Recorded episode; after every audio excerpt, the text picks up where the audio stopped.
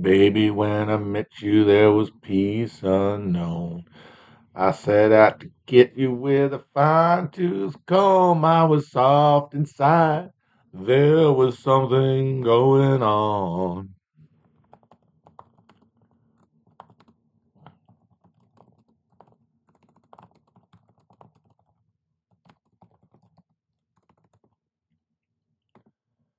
You do something to me that I can't explain. Hold me closer and I feel no pain.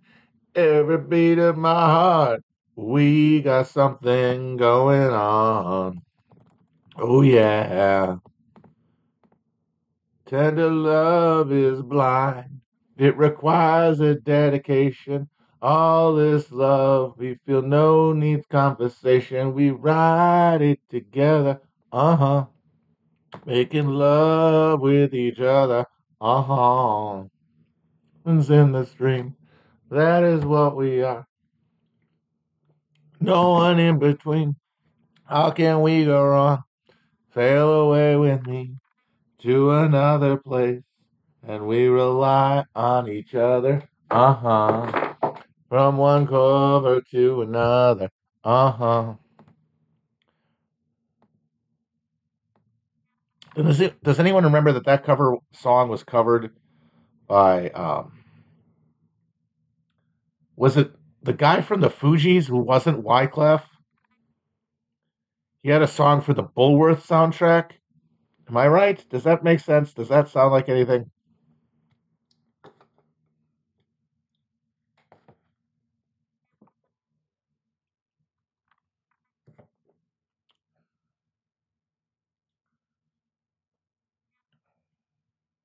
I'm going to see if I can find the song I'm referring to. I think I might be right.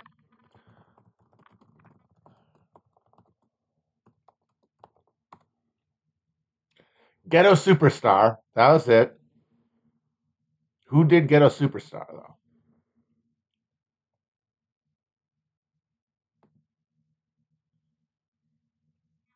Pras. and Pras was in the Fugees. Oh shit, I was right. But was it in the Bulworth soundtrack?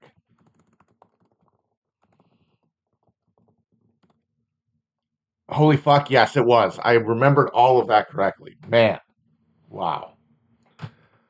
That's what I've got in my head instead of anything remotely useful for any other human being. It's pretty funny. I sacrificed all of my uh, all of my hit points in every other category. And honestly, it was a very inefficient choice. Uh, probably wouldn't do it again if I had the, the chance. But, uh, you know, what are you going to do?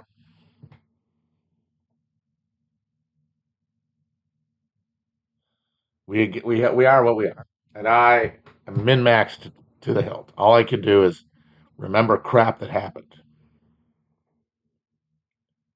Have any actual skills.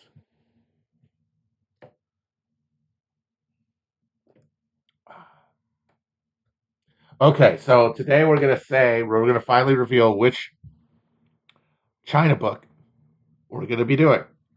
Now, I got to say, feel a little bad about this because I realized after I asked people to like give me their recommendations that I actually already had a China book that I got on my Kindle a while ago. I, it had been recommended to me, I think, by Dan Denvir. And so I was like, oh, I'll check this out. And it was short, and that really appealed to me. So it's like it's like a hundred. It's almost it's like under two hundred pages, I think. Uh, and I honestly think since I don't know that much to start off with about modern China, that uh, going general and vague is probably for the best way to start. You know, if we wanted to talk about something more specific, we could we could get pull one of those longer works that people have been recommending to me. But anyway, this book is called The China Boom: Why China Will Not Rule the World. So, spoiler alert there for all the people who've been asking: Will China take over for the United States as the new global hegemon? The book seems to be arguing, will not. I tend to agree. I uh, tend to think that whatever comes after uh, American hegemony will be uh, post hegemonic. And so China will, it will not, uh, risk, it will not recenter the global supply chain. It will instead be one of those structures that um, exists to administer crisis capitalism after the breakdown of the uh, the political, technological, and logistical supply chains that make modern world capitalism possible. So that means China is every it's every country for themselves. So China is not going to come to the rescue. I think that's what people kind of wonder when they say like, "Will China take over?" They they imagine, "Will China rescue us?" Like we see the coming conflict with China basically the same way with that the right and liberals do, which is this in, an inevitable conflict. The only difference is we think they're the good guys, right? It's like no, this is just like what Steve Bannon and uh, and, and Joe Biden say. China is on a collision course with the United States. The question is, who should we be rooting for? And this book seems to be arguing, and we'll see as we read it, they're not going to be in a position uh, to make that kind of play. They're going to be too busy keeping themselves uh, in, in, on top of the increasingly teetering social structures that are going to come under deeper and deeper um, crisis. Crisis is the name of the game. I mean, capitalism is always in crisis. I would argue, actually, uh, that class society is always in crisis because of the inherent conflict between uh, classes that drives everything. And I do believe that Marx, this is a I think this is the central insight of Marx. It's the uh, atomic splitting of the, it's the splitting of the atom that makes everything else make sense because all of a sudden stuff that has been like had been processed by the Enlightenment uh, in one context uh, uh, can be looked at from a, from an angle and notice, oh, all this stuff that you're claiming is inherent in human uh, history, inherent to the to human animal. Uh,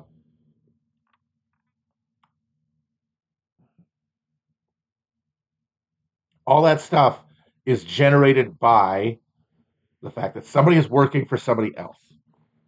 And that that puts a dagger in the heart of social solidarity. And that that rift has to be managed. And that is the crisis that defines all class society. And the way that it produces crisis is that it always must seek uh, to expand to accompany for the fact that its internal structure is being eroded like conquest is what maintains these power regimes because over time they become stagnant and lead to a, a, a revolt. It is social pressure. This is like the magma coming up through the tectonic plates, and it has to be managed. And that everything that we think of, religious, culturally, social, all of our values, our notions of language and nation, identity itself, are premised on structures that grow out of the need to manage these crises.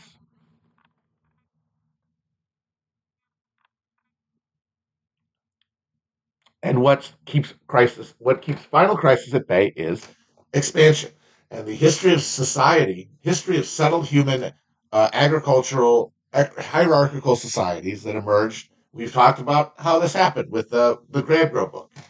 Uh, I think that it is very much a thing. You had a relatively harmonious con, uh, social structure where, because of the superfluidity of land relative to humans, allowed people to really resist any real authority. Nobody could actually make anybody do anything for a sustained period of time.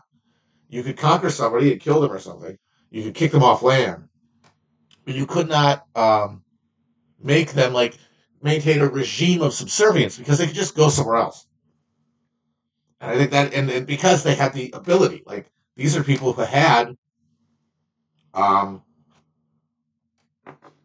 these are people who lived like in close relationship to their environment, gained their food not through abstract uh, actions that then are given like a value form, but but by uh, by their own hand. And they could always feed themselves on the land, as well as the, you know, it's better to be together in groups for some reasons, but it's not essential. and that that that was an equilibrium. Like that's going to create society. It's going to create culture, but it's not going to produce what we think of as uh, as cult as society because it does not leave the same structural remnants.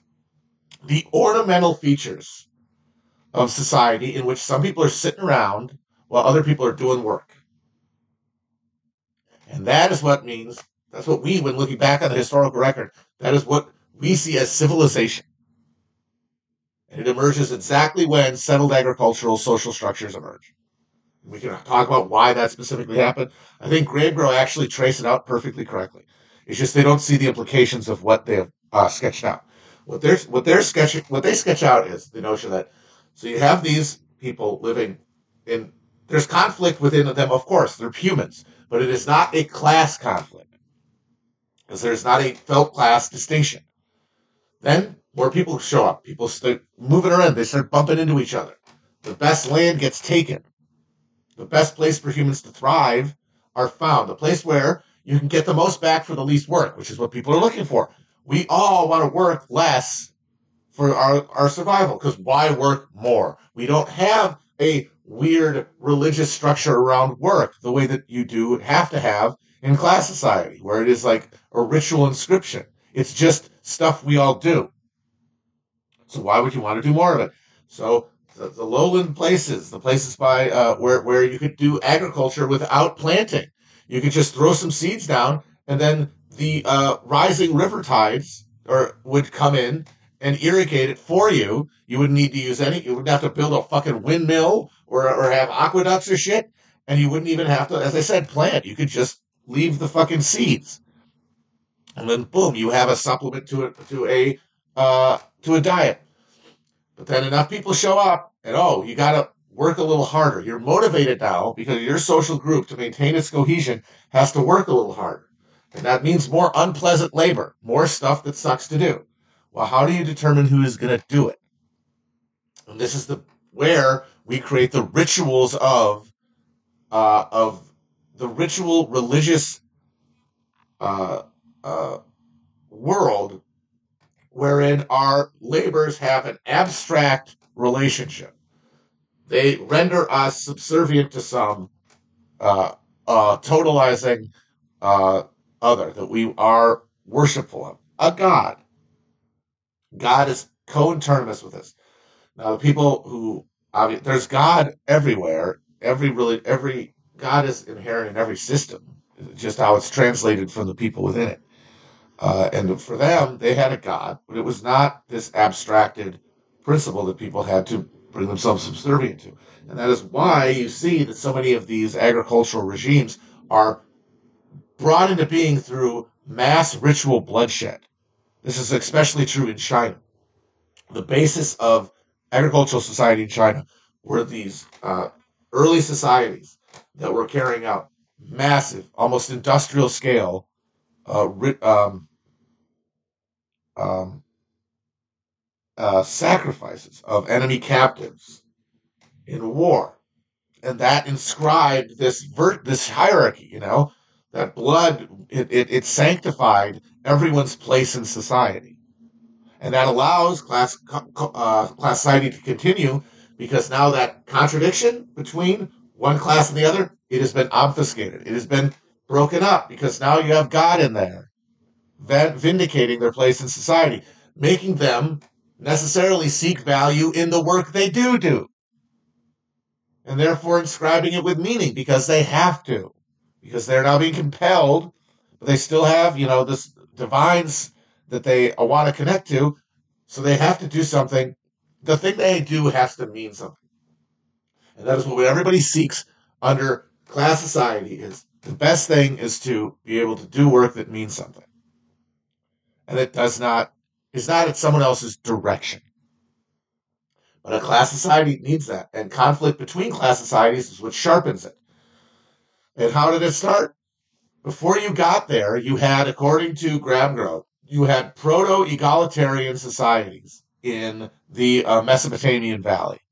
You also had hunter-gatherer societies that did like uh, feasting cycles, and where they would build temporary hierarchies but then would disperse into total egalitarian lifestyles outside of those time frames when it was basically a played at, ritualized uh, sense of identity uh, because the stakes were not there because class uh, conflict did not define those societies.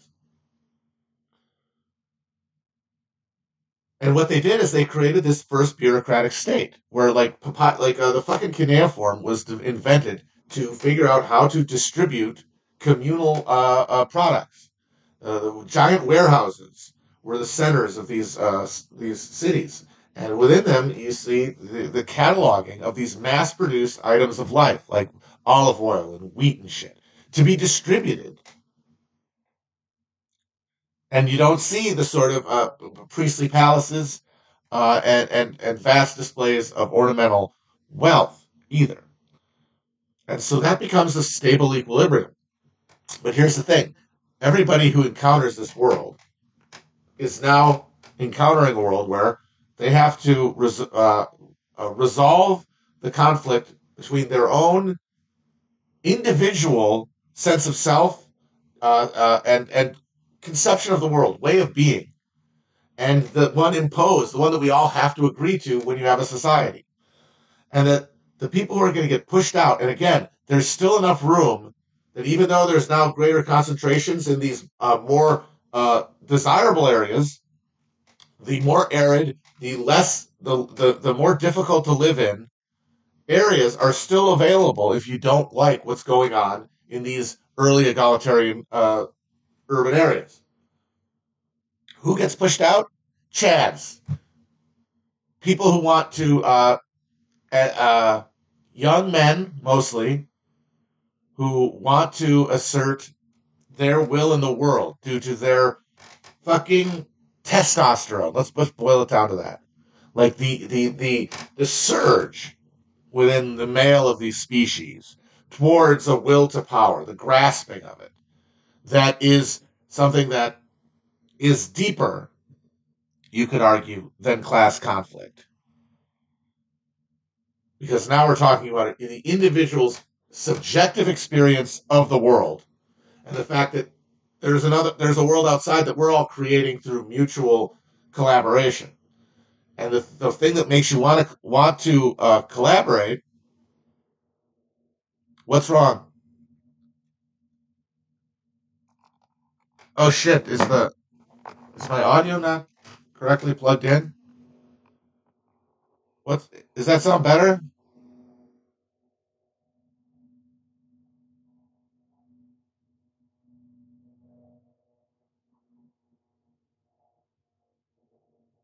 Ah shit. Well, I don't know. I don't know. I got this thing plugged in. Ver- reverb. I don't know. I don't know how that God damn it. This sucks. I don't know how to check the. I'll just unplug this thing and plug it back in. What about this? Can you hear that? Is it just? Is it better over the? Is this better? I'm just doing it through the. Worse? Oh, Jesus fucking Christ. Well, congratulations. I have absolutely no idea what the fuck I was talking about.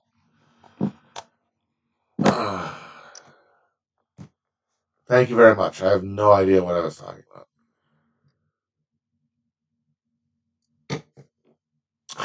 fuck, god damn it. Whatever.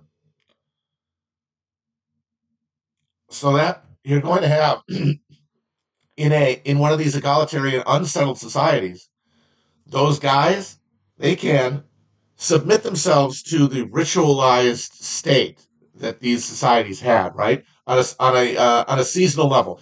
Like you come together for the fair, and then you've got cops, you've got uh, games, war, you know, that kind of stuff.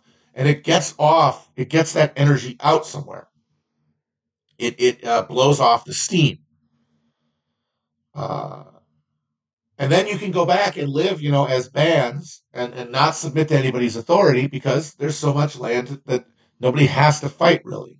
Especially since those rituals create this kin relationship. You might stumble onto somebody else's uh, area, but you're part of the same kin group. Like they talk about how in early American societies, you had these uh, clan systems that didn't correspond to geography. They were spread throughout entire regions because you would have people all over the place claiming the same symbols. And where do those symbols gain meaning? In these ritualized structures of state. But once you get settled, there's no place for it. There's not, if there's not war with an external enemy, what are you supposed to do with that energy? And you know, you can do sports, uh, but for some people, it's not going to be enough. And so, what's going to uh, uh, create, be created as a uh, as an antithesis to the thesis here emerging of okay, we have to have some sort of extractive relationship to our environment and some sort of hierarchical distribution of labor because that is key here. You cannot you in order to make in order to compete with other social formations doing the same thing, uh, settled society means not only are you doing more labor, but that labor will be unequally distributed because it, it's the only way to. Um, I mean, it's the only way to gain the value add of like it being a social pro- product.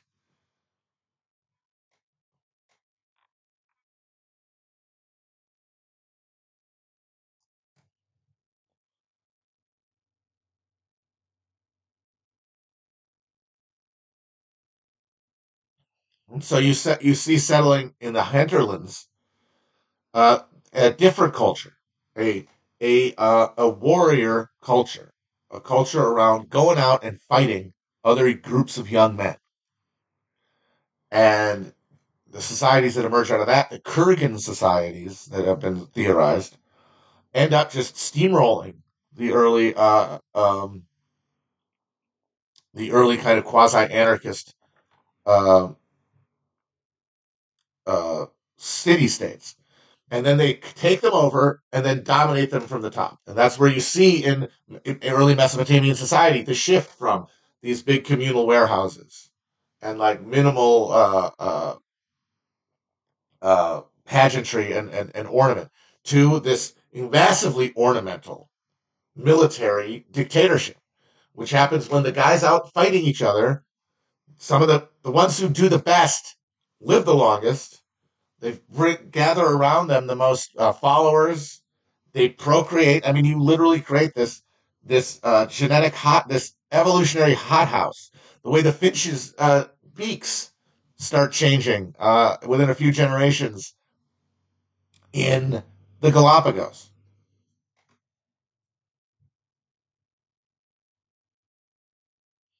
And then that that then as soon as those regimes take power, now you have the thesis that has now emerged, which is these uh, social structures and notions of work and responsibility and religious life that had been kindled in a kind of pre-class society where like social hierarchy existed, but it did not confer social status.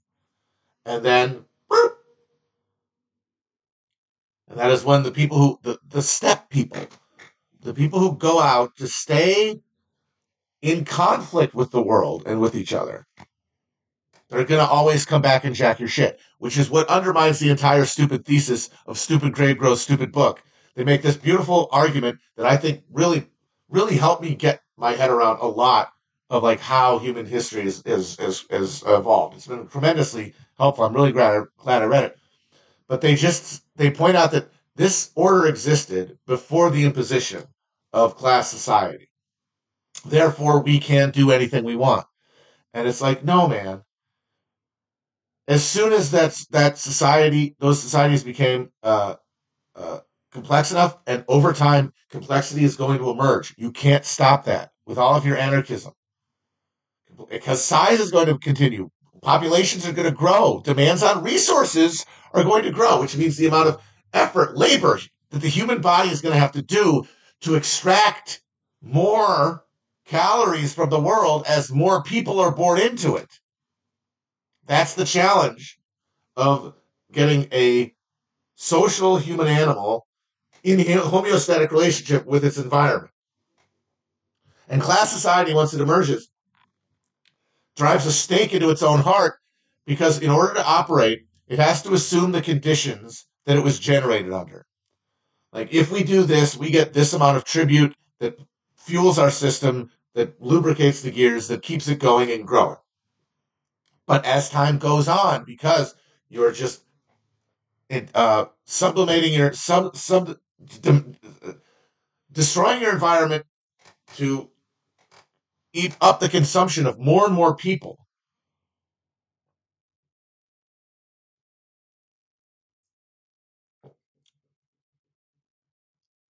And that is putting social pressure. How do we keep in competition with each other? Because here's the thing we are the social animal, but we are divided into tribes, groups, along those symbols, those symbols that have helped us learn why it is good to work. You know, why it is good to to uh, be obligated to your fellow man. Like the, the a vocabulary of like deep religious truth. And that is grafted on top of a uh, a religious system that instead codifies uh, class rule, and and uh,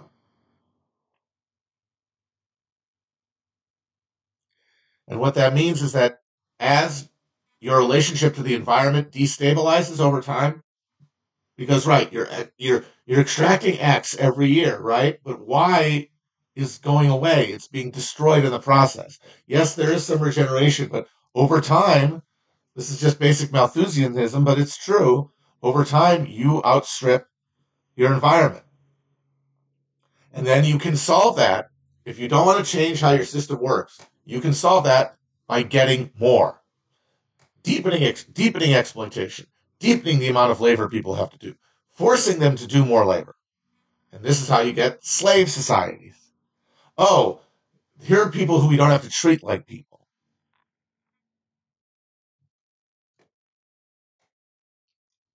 And that supercharges your ability to expre- extract and therefore compete with other social formations. But the whole time, this machine is running on borrowed time because eventually any system reaches its uh, its extent, its re its ability. Because at, at this point, we're talking about discrete social formations like empires occupying specific ge- geographic areas and being bound by them and they reach a certain point where they can no longer expand because there are other powers there around them that are closer, more concentrated, closer to their own supply lines and, and base of power, that they can resist your uh, overthrow or they can resist your reach. You cannot extend it beyond that geographic center, be it Rome or Istanbul or Beijing or whatever.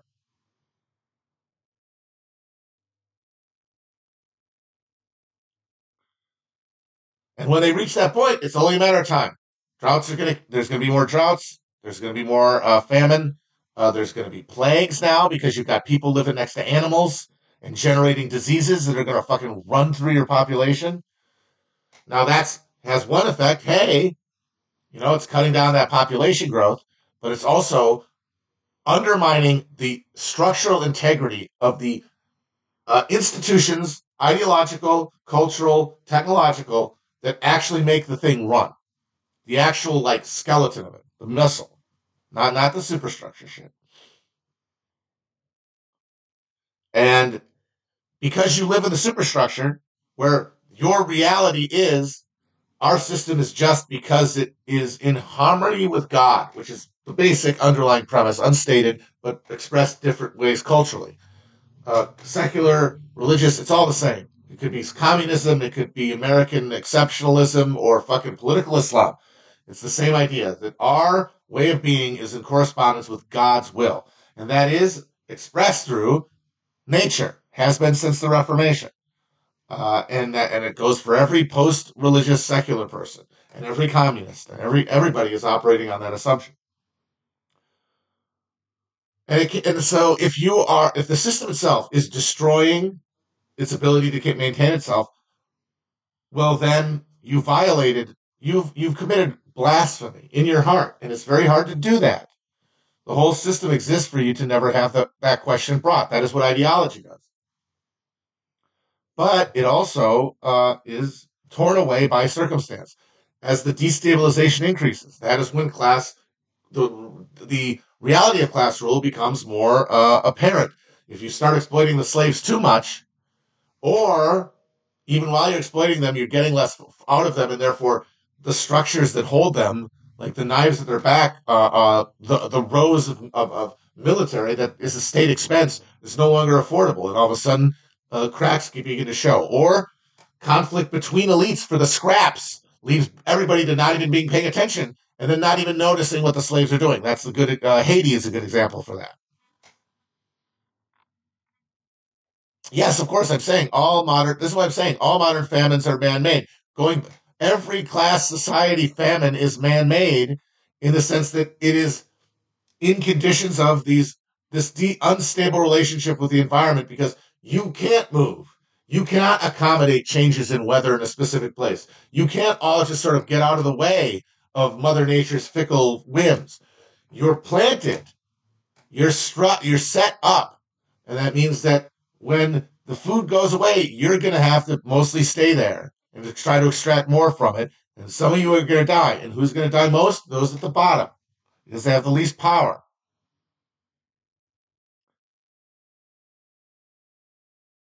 But those are some of the things that over time eat away at the legitimacy of your state.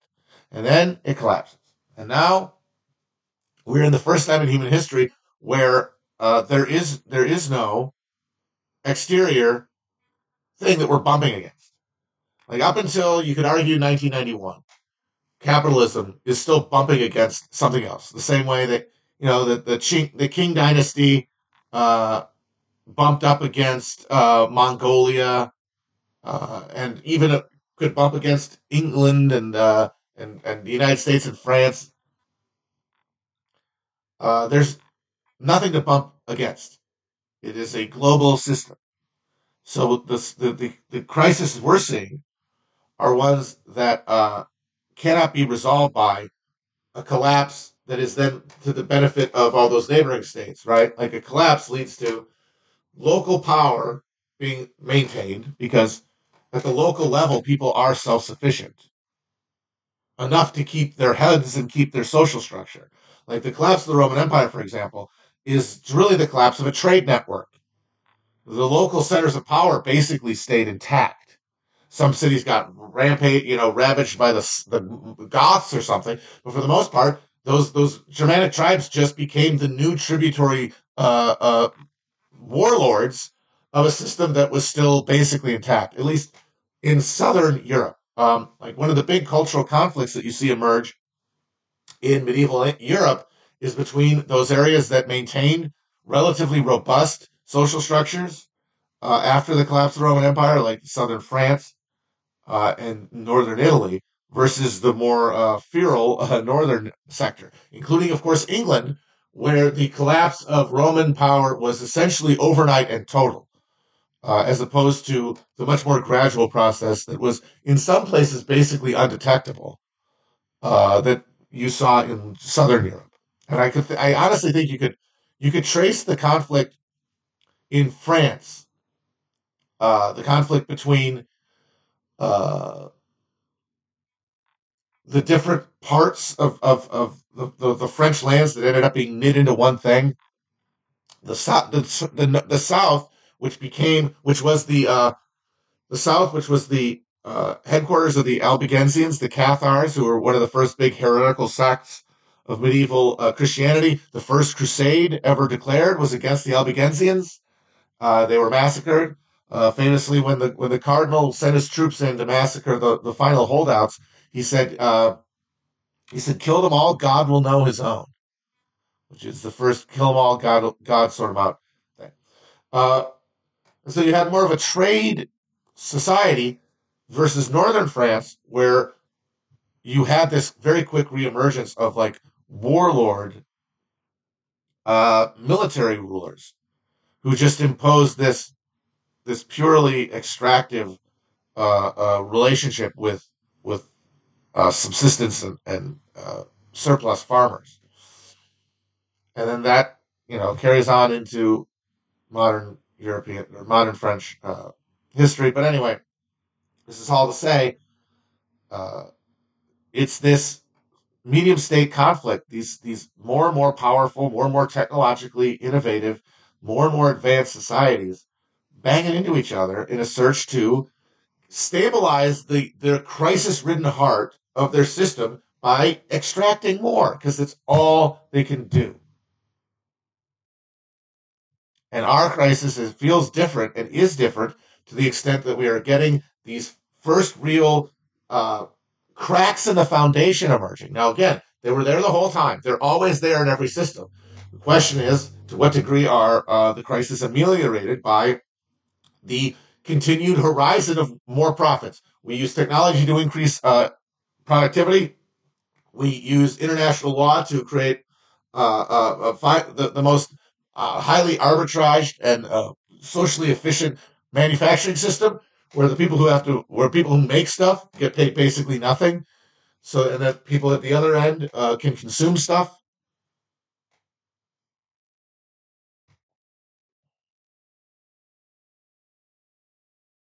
But even with that, over time, it breaks up and the cracks started really accelerating almost immediately.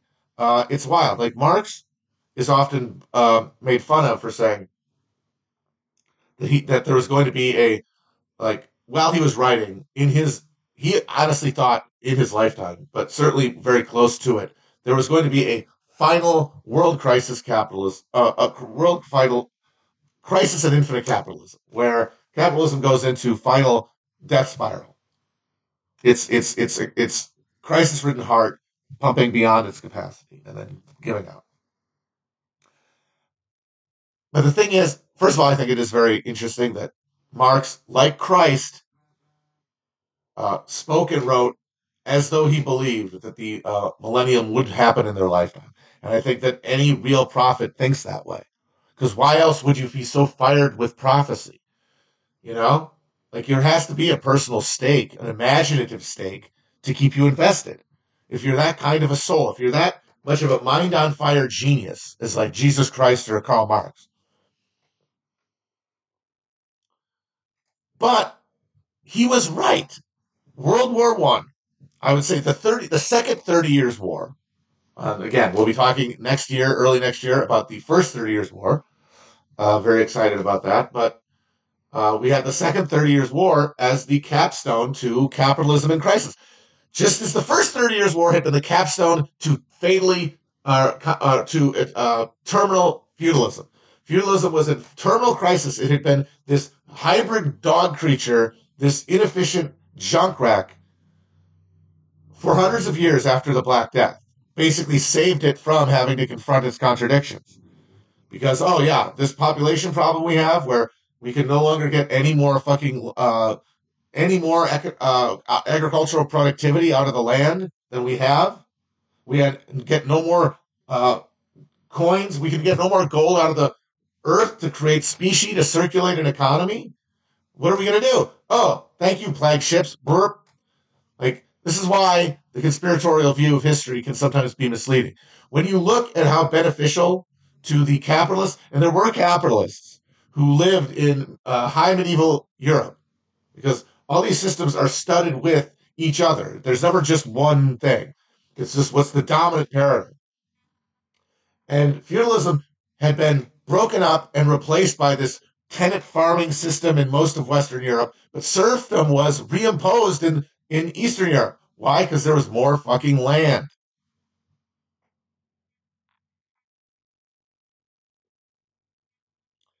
And it limped along.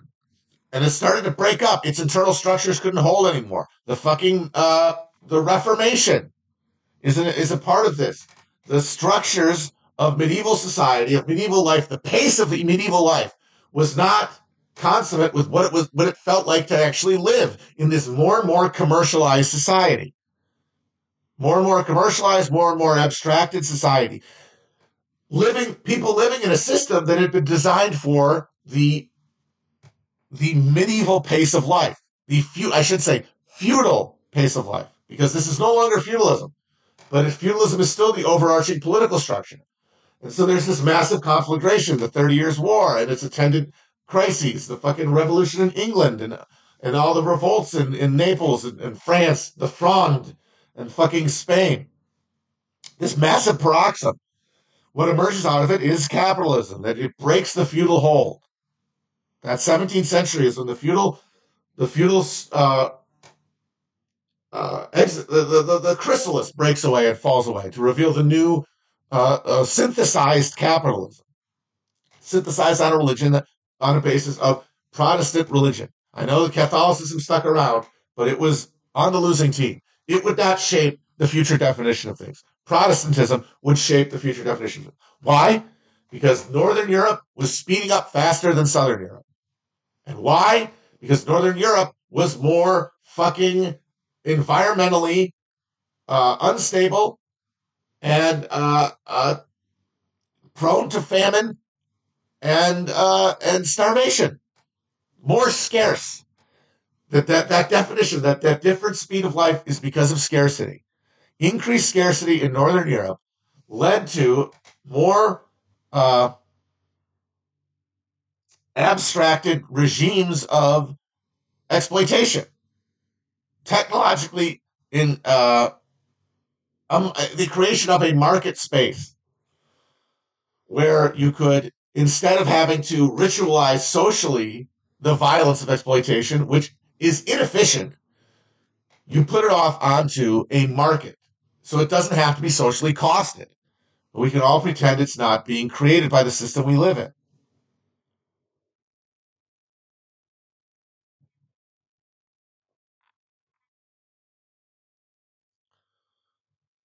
So that means that they're actually stacking up uh, surpluses in the form of cash and then in the form of uh, abstract instruments of credit. That's a huge thing. And it's all part and parcel to the personalized God of Protestantism that allows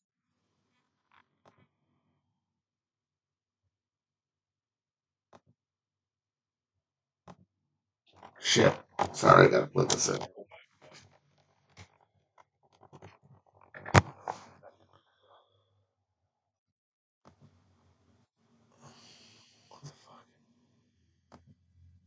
Okay. You hear me?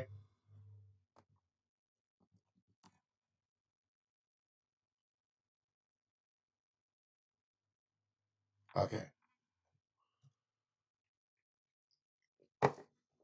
Okay, good. Um, what the fuck was I saying? So capitalism sets up shop there, and it of course takes hundred or so years to achieve hegemony through the instruments first of the Dutch Republic and then uh, the British Empire, and it completes that job by the mid 19th century. Uh, the, that's when you see things like the uh, Taiping Heavenly Kingdom in uh, China and the Civil War in the United States. That's why you see the war, the, the fucking 48 revolutions before that. This is the this is the moment. The, when Marx was there, it was the imminent, the eschaton of global capitalism, not yet as one uh, as a global system, but as a system that could compete with other systems and and a, and a rate vastly more efficient than any of them, and it would force all of their competing states, all of them, to adopt their policies. That is the moment that Marx was there for. And Marx saw at that rate, even with colonial exploitation, the competition between the states of Europe as they grew in power and grew in technological sophistication and immiseration at the heart of their uh, systems as they have to create more and more proletarians to work in more and more exploitative conditions to fuel the system, they will come to conflict. It, because the boom and bust will eventually become uh, unstabilizing. And he got, he was correct. Like he died in uh, what 1881, I think, or 1888, I believe. And by 1914, like, and if he'd kept a little better care of himself, he might have made it to that old, you know. Uh, but then he wouldn't have been him, you know. If he's out walking around, he's not uh, sitting in the British Museum archives. But anyway, uh, he could have been alive for that. That's within a realistic lifespan. He would have been an old man, but he could have seen it. Uh, and 1914 was it. It was the start of this 30 year paroxysm as capitalism, as soon as it takes power, within 50 years, comes the fatal conflict. But the reason that was not the end of capitalism is because by this point, capitalism had made all these other social formations into mirrors of itself in order to compete with them, which means that you now have capitalisms outside of Europe. Now, Europe is where it was born, and, and, and Marx couldn't see this because he was a European at the end of the day, and he couldn't seem really, he didn't really, he how could he grasp beyond that? Like, he could read a lot about the United States, but he never lived here. Uh, so he didn't know what was happening here. He didn't realize the extent to which the United States was absorbing all the social contradictions of European capitalism and resolving them through the distribution of free real estate and the exploitation of, of, of skin color slave labor. Racial caste uh, and uh, manifest destiny. These are the these are the missing ingredients that European capitalism could not provide to the center.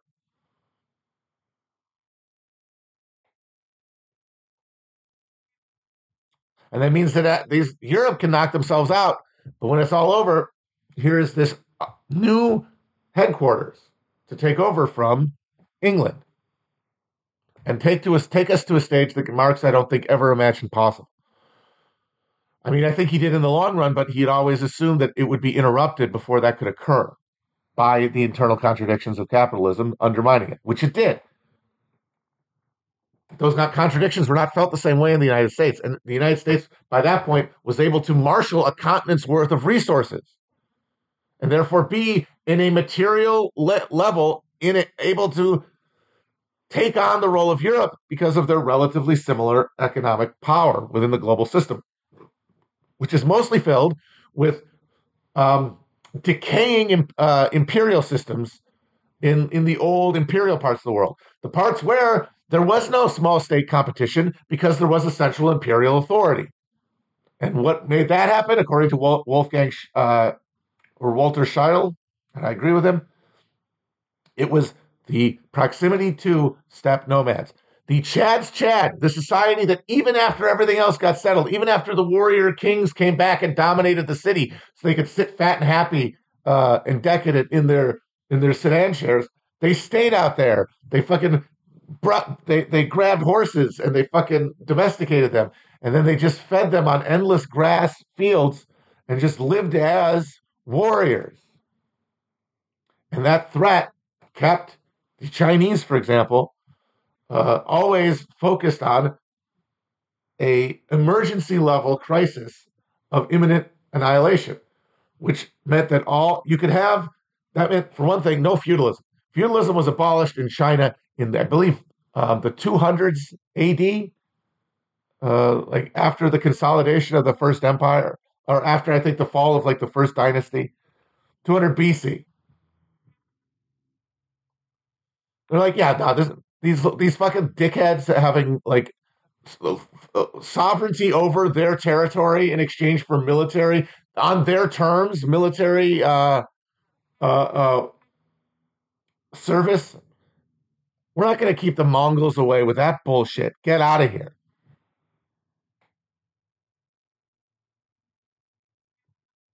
Whereas nobody can dominate anybody else like that in Europe. Nobody can take over everybody's place. You know, they can come in, they can fight you, they can ravage your territory, but you're still going to be in charge unless you die on the battlefield, and that's a glorious death.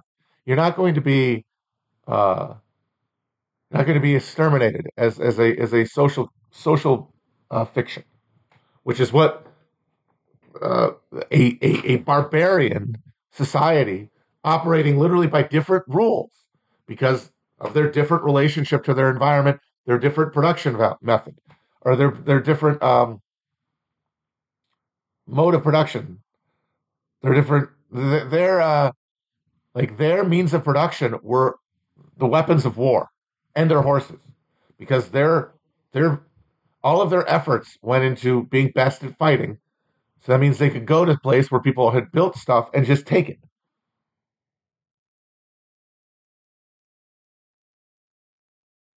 I'm talking about uh, the Scheidel book uh, is uh, Escape from Rome, a very very good book. I highly recommend. Um,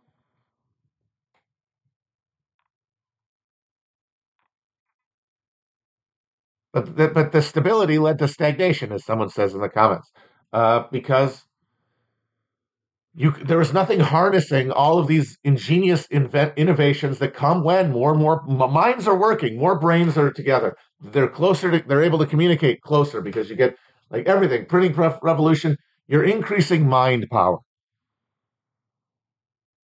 But that mind power gets dissipated in a system where a central authority can prevent certain innovations from flourishing for the because they rightly see them as threatening. In Europe, everybody was going to grab what they could get. And what they grabbed was uh, the financial innovations tied to religious innovations that sanctified life in a uh, godless world, basically, that took God out of the world, as in the market, made the market a decent, made the market that is the, the world, our social world, uh, a desacralized space, and to bring all um, religious uh, conception internally. I am the God. Of course, they would never have said that, but no, that is what they did. Instead of saying, I am embedded in a social organism that is God, I am God. And then there is the social, which is not. It is a it is a nature where we can do whatever we want and we can treat our fellow human as bad as we want to because it is God's will. Because if it's doing me good and I'm God, then I willed it. And of course, for those people who things aren't going good for, tough shit. You're not in, you're not one of us. You're a loser. You fall out of real existence. The book, again, for next week, thank you for reminding me, is um, The China Boom Why China Will Not Rule the World by Ho Fung Hung. This guy's name. I also did, I wanted to do something by an actual Chinese person. I'm already, I'm already a dang uh, gaijin or whatever. Is there a Chinese word? Is there a Chinese derogatory? Because gaijin is Japanese. Is there a Chinese derogatory term for uh, round-eyed foreigners? Baizu? Guilo? There's, I'm getting Baizu, Gui, I'm getting Guilo and Baizu. I got three Guilos now. Now I got a Baizu. It's neck and neck. I'm getting a I'm getting a Baizu for every Guelo.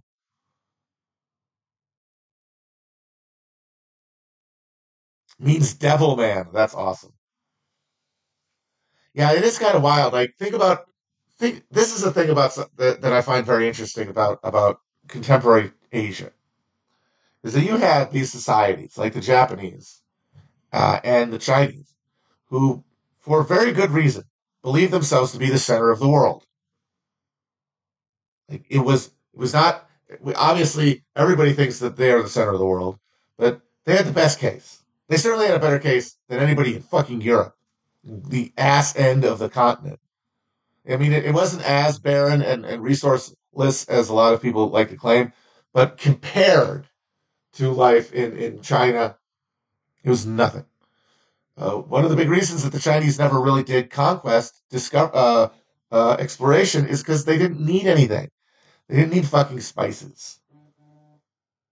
And they had trade networks that allowed them to sell the stuff they did have for stuff that they wanted. And it, uh, a huge chunk, a huge amount of the silver that was pulled out of uh, the South American uh, mines by the Habsburgs uh, went to China for silk.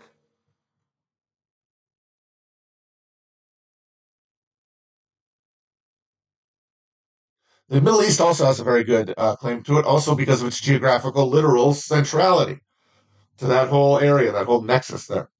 Um, and so their religion reflected that. Like their notion, their folk notions of religion that like turned into, you know, like that's what's so fascinating about China specifically. It's like you have this central uh, imperial authority. But then at the folk level, you have basically a totally uh, a, a,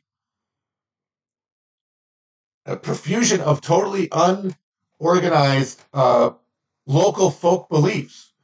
You know, like you've got Confucianism, you've got Buddhism and Taoism, they're all there, but they're just very loose, like rubrics for grouping together what are essentially local spiritual phenomena.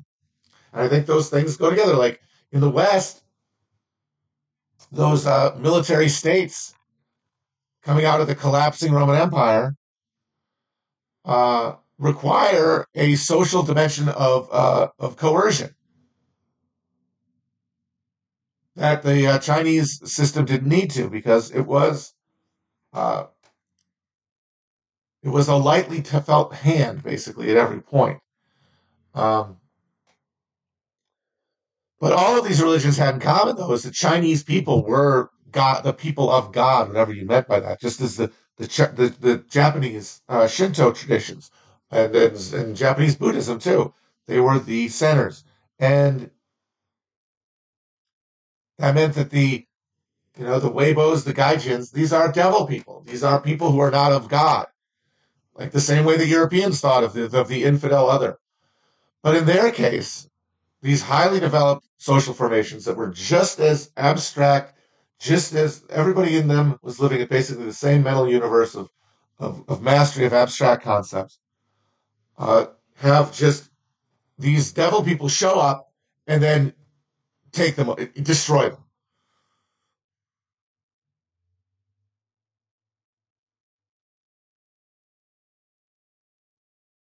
It's like it's very easy to see how uh, the, the, the, the samurai were broken in Japan because how could anybody believe in the old gods of favor when these fucking gringos are showing up in their white ships or black ships and be like, hey, stand and deliver. Oh man, what if what if the Romans had discovered fossil fuels? Holy shit. See the thing is you can't get it because those those sort of innovations come from basically bottlenecks of capital emerging. Uh, you're getting like concentrations of money around and focus and human attention around a specific problem. Uh, and those only occur if the social structure uh, is facilitating them.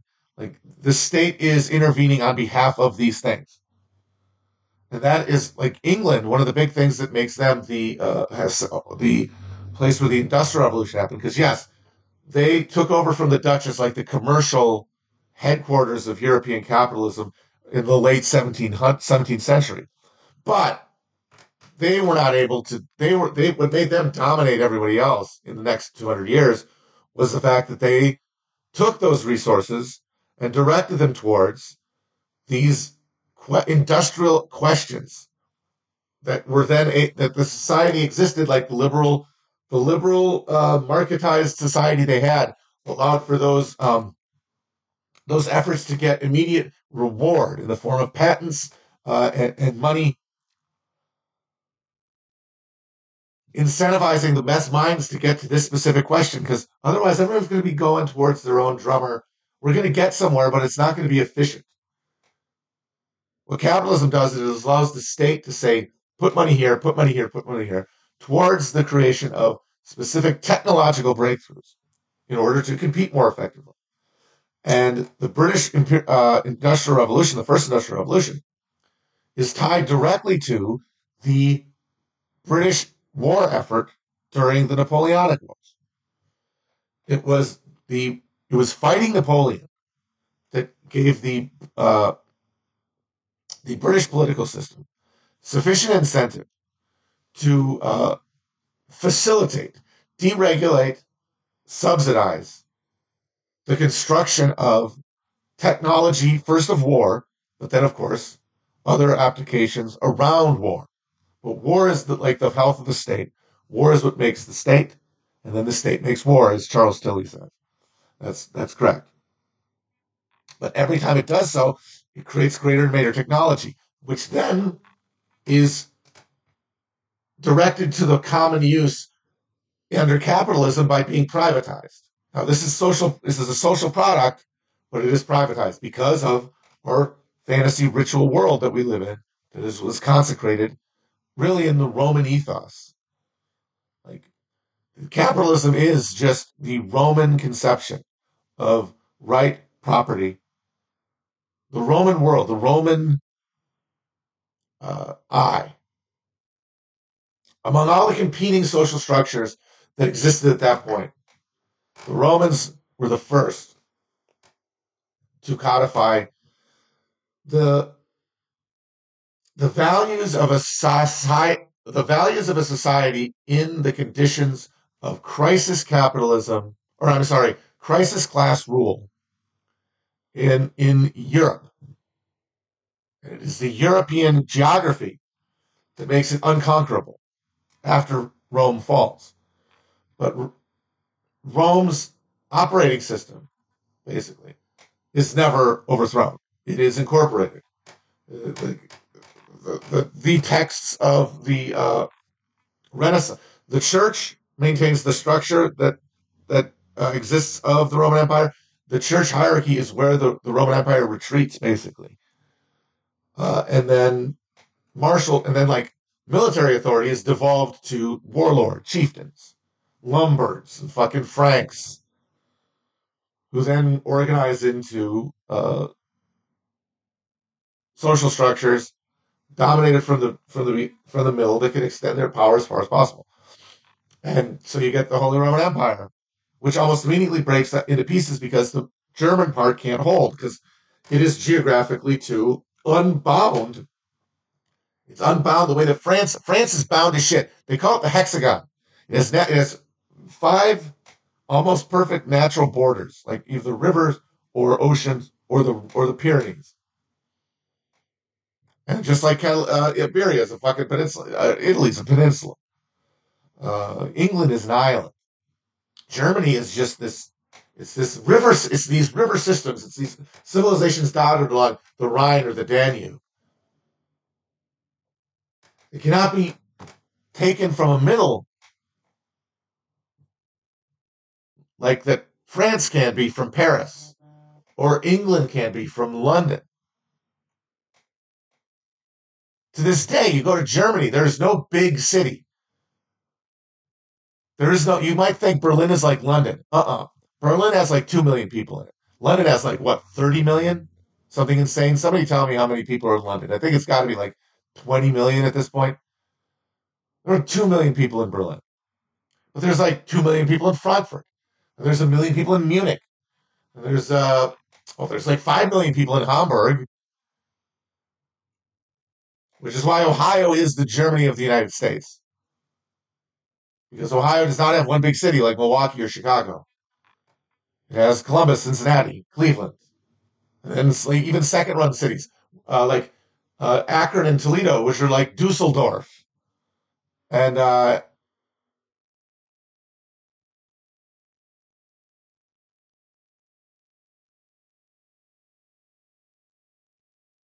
yeah, it's a bunch of Milwaukee's. I guess Cleveland's. That is the thing that's annoying, though, is because Wisconsin should be the Germany of the United States. It's got, the, I would argue, the most. It's the most German influenced state. Uh, and I think the fact that they had the socialist mayors, that they were able to actually take power municipally, is proof of that. Because that was the current of German emigre life. The people who left Germany did so because capitalism had fucked them raw. And so they came to America and tried to set it right instead of just trying to make it on their own, like every other fucking card sharp and Irishman who came to these shores. Okay, 14 million people in the London metro area. Still, not as many as I thought, but nonetheless, only 2 billion in Berlin. But sadly, Wisconsin just has the Milwaukee. It's got Madison, but like that, the, just the shape of or, or Ohio's even kind of shaped like Germany. Six, okay, six million metro in Berlin. That's a ten million dollar, four million.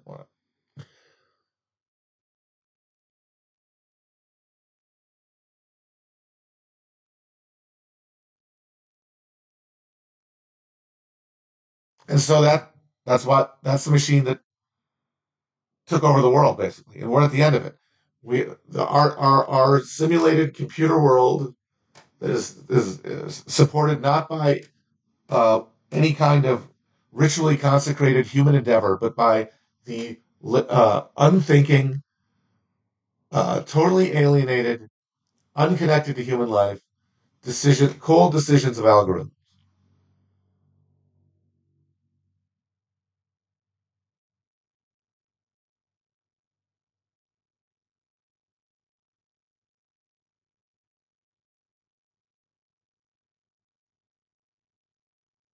Ah, the sound is fucked. Goddamn.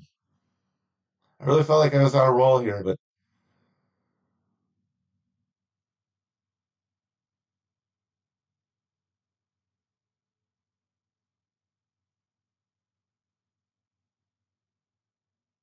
all right, I'm gonna just avoid whatever. I'm fine.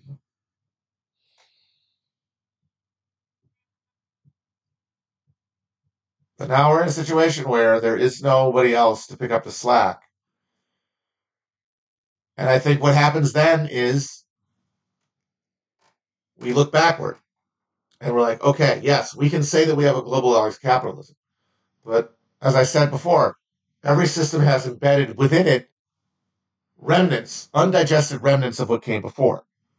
So, you know, like there were capitalists in uh, the Roman Empire, even though there wasn't capitalism. There were capitalists in every society. Uh, there, there was proto-capitalism in the uh, the um, the Muslim world in the middle area, in the Middle Ages.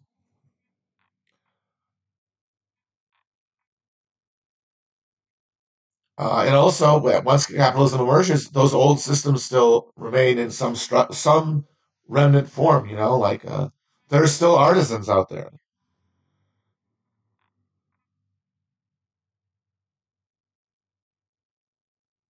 And so that means that if if the supply chain breaks the way the Romans did, we're left with the same thing that was the Romans were left with. Local power persists, but at the edges, it frays into uh, essentially lawlessness in some respect.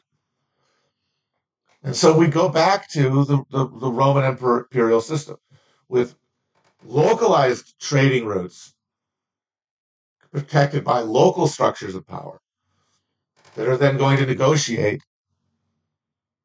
through these uh, whoever is able to command these out uh, the well that's the thing that's the difference. So after the roman empire collapsed right had the local trade networks the local power structures existed in the cities in the south and then it collapsed more fully in the north which is where um, you know the military aristocracy evolves to fight other people for land rather than to cultivate and trade it the way that they were doing in the places that had kept things. And they eventually overthrew and dominated and created uh, feudalism, which is, in a respect, is a progress from the slave society that preceded it.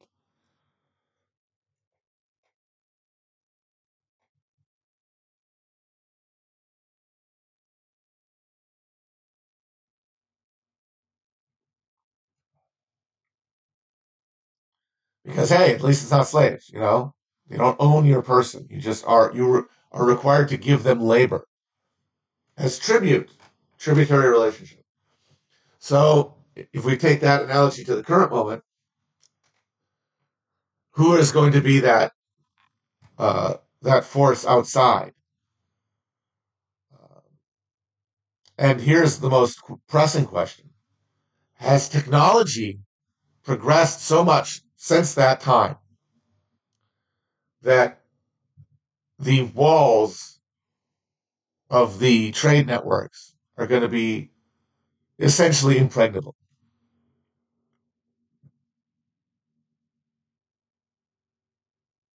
And so you will have people fighting for the scraps in the exclusion zones where the, the, the trade networks break down and where capital retreats, does a tactical retreat to maintain resources elsewhere.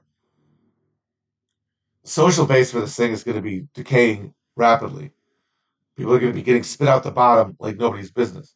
But much of its operation will be automated.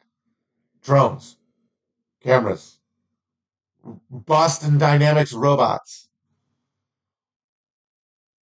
simple geography, proximity, the creation of uh, inaccessible atolls of wealth that then direct the, the remaining people who are getting just enough to stay on the treadmill.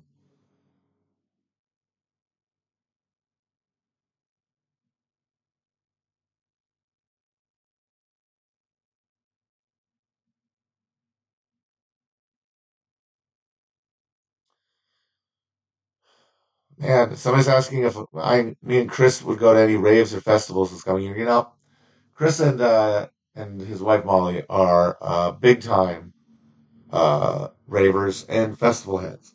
They're music heads par excellence, and I respect them and their uh, beliefs very much. But I am not much of one of those kind. Standing up that long uh, is a hassle. I'm, I'm a, my back hurts. Uh, I get sweaty. But uh, we did go to the club. We went to like the club, the club type scenario in Miami, and that was very fun. So I'd be willing to go. I'd be willing to uh, to try out a fest. I mean, we did go to uh, Pitchfork, or not Pitchfork, uh, Pickathon, and that was great. I don't know if I could handle a, a rave though. Seems really loud.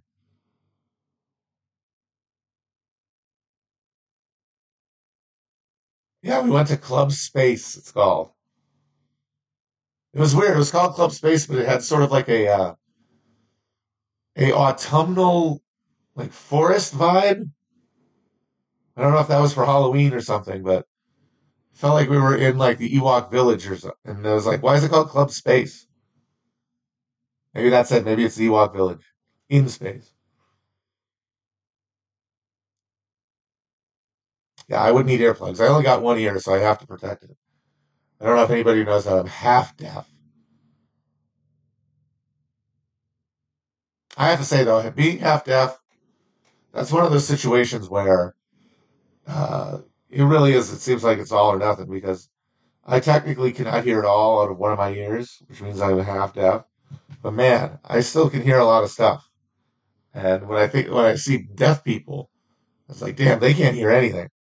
And I can still hear a lot of stuff. Fifty percent, it's uh, it's okay.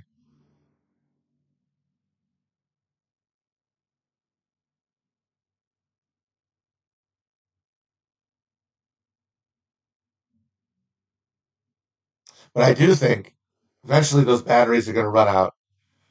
You know, the, the, the, the robots are going to get tired of chasing around in a circle.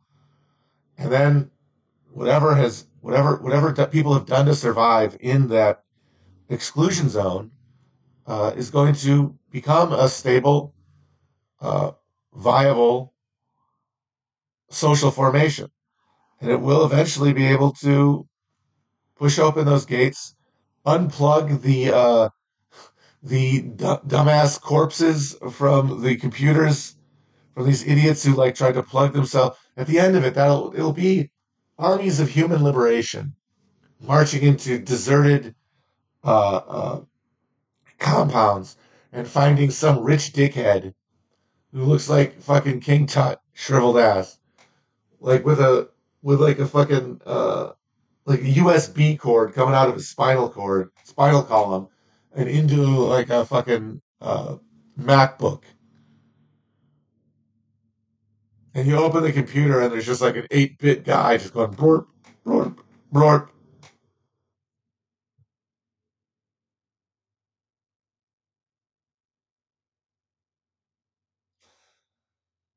And the hope in every human breast that has to be there, has to be there, is that those people will be able to synthesize everything that come before them as those people before them did, but having come to this point where conceptions of humanity extend to all of humans. I know we like to think that, oh, everyone's racist now and fascism's back and nationalism is horrible, but the violence of those systems is a re- rebellion against the deeper truth that cannot be renounced, which is, oh shit, we are all one thing. Fuck. But so class society can't have that, so it has to be suppressed.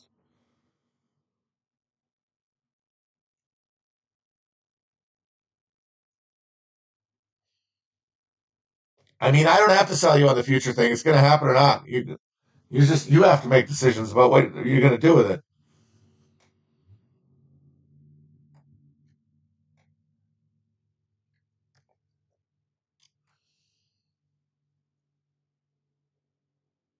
Maybe they don't. Maybe they don't figure it out. Maybe they're worse. Maybe they're worse than everybody.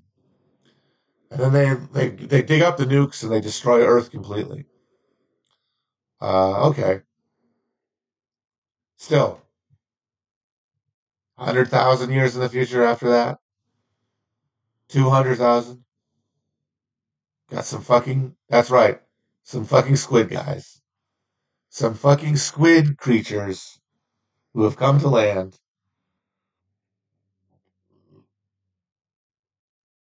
and are able to use their encounters with our artifacts to uh, harness technology to the social being, uh, to uh, to negate the the cancerous uh, conflict based uh, algorithm at the center of our of our social identities. That's been passed down since the fucking Romans.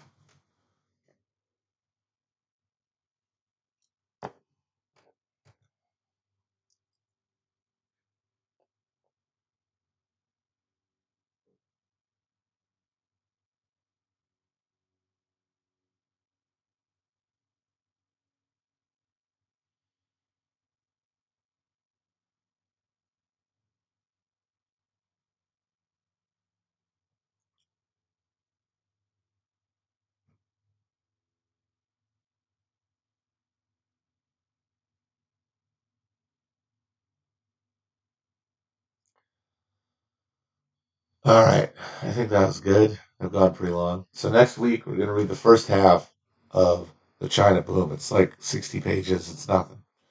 It's going to, it goes through like everything until 20, 20 uh, 2000. So I'm expecting a very uh, breezy jaunt through the political economy of early modern China, which is exactly what I want, as I said.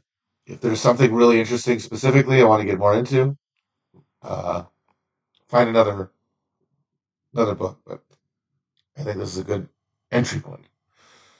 The book is The China Boom Why China Will Not Rule the World by Hofun Hong, I believe. His name. Ho-fung Hung. That's it.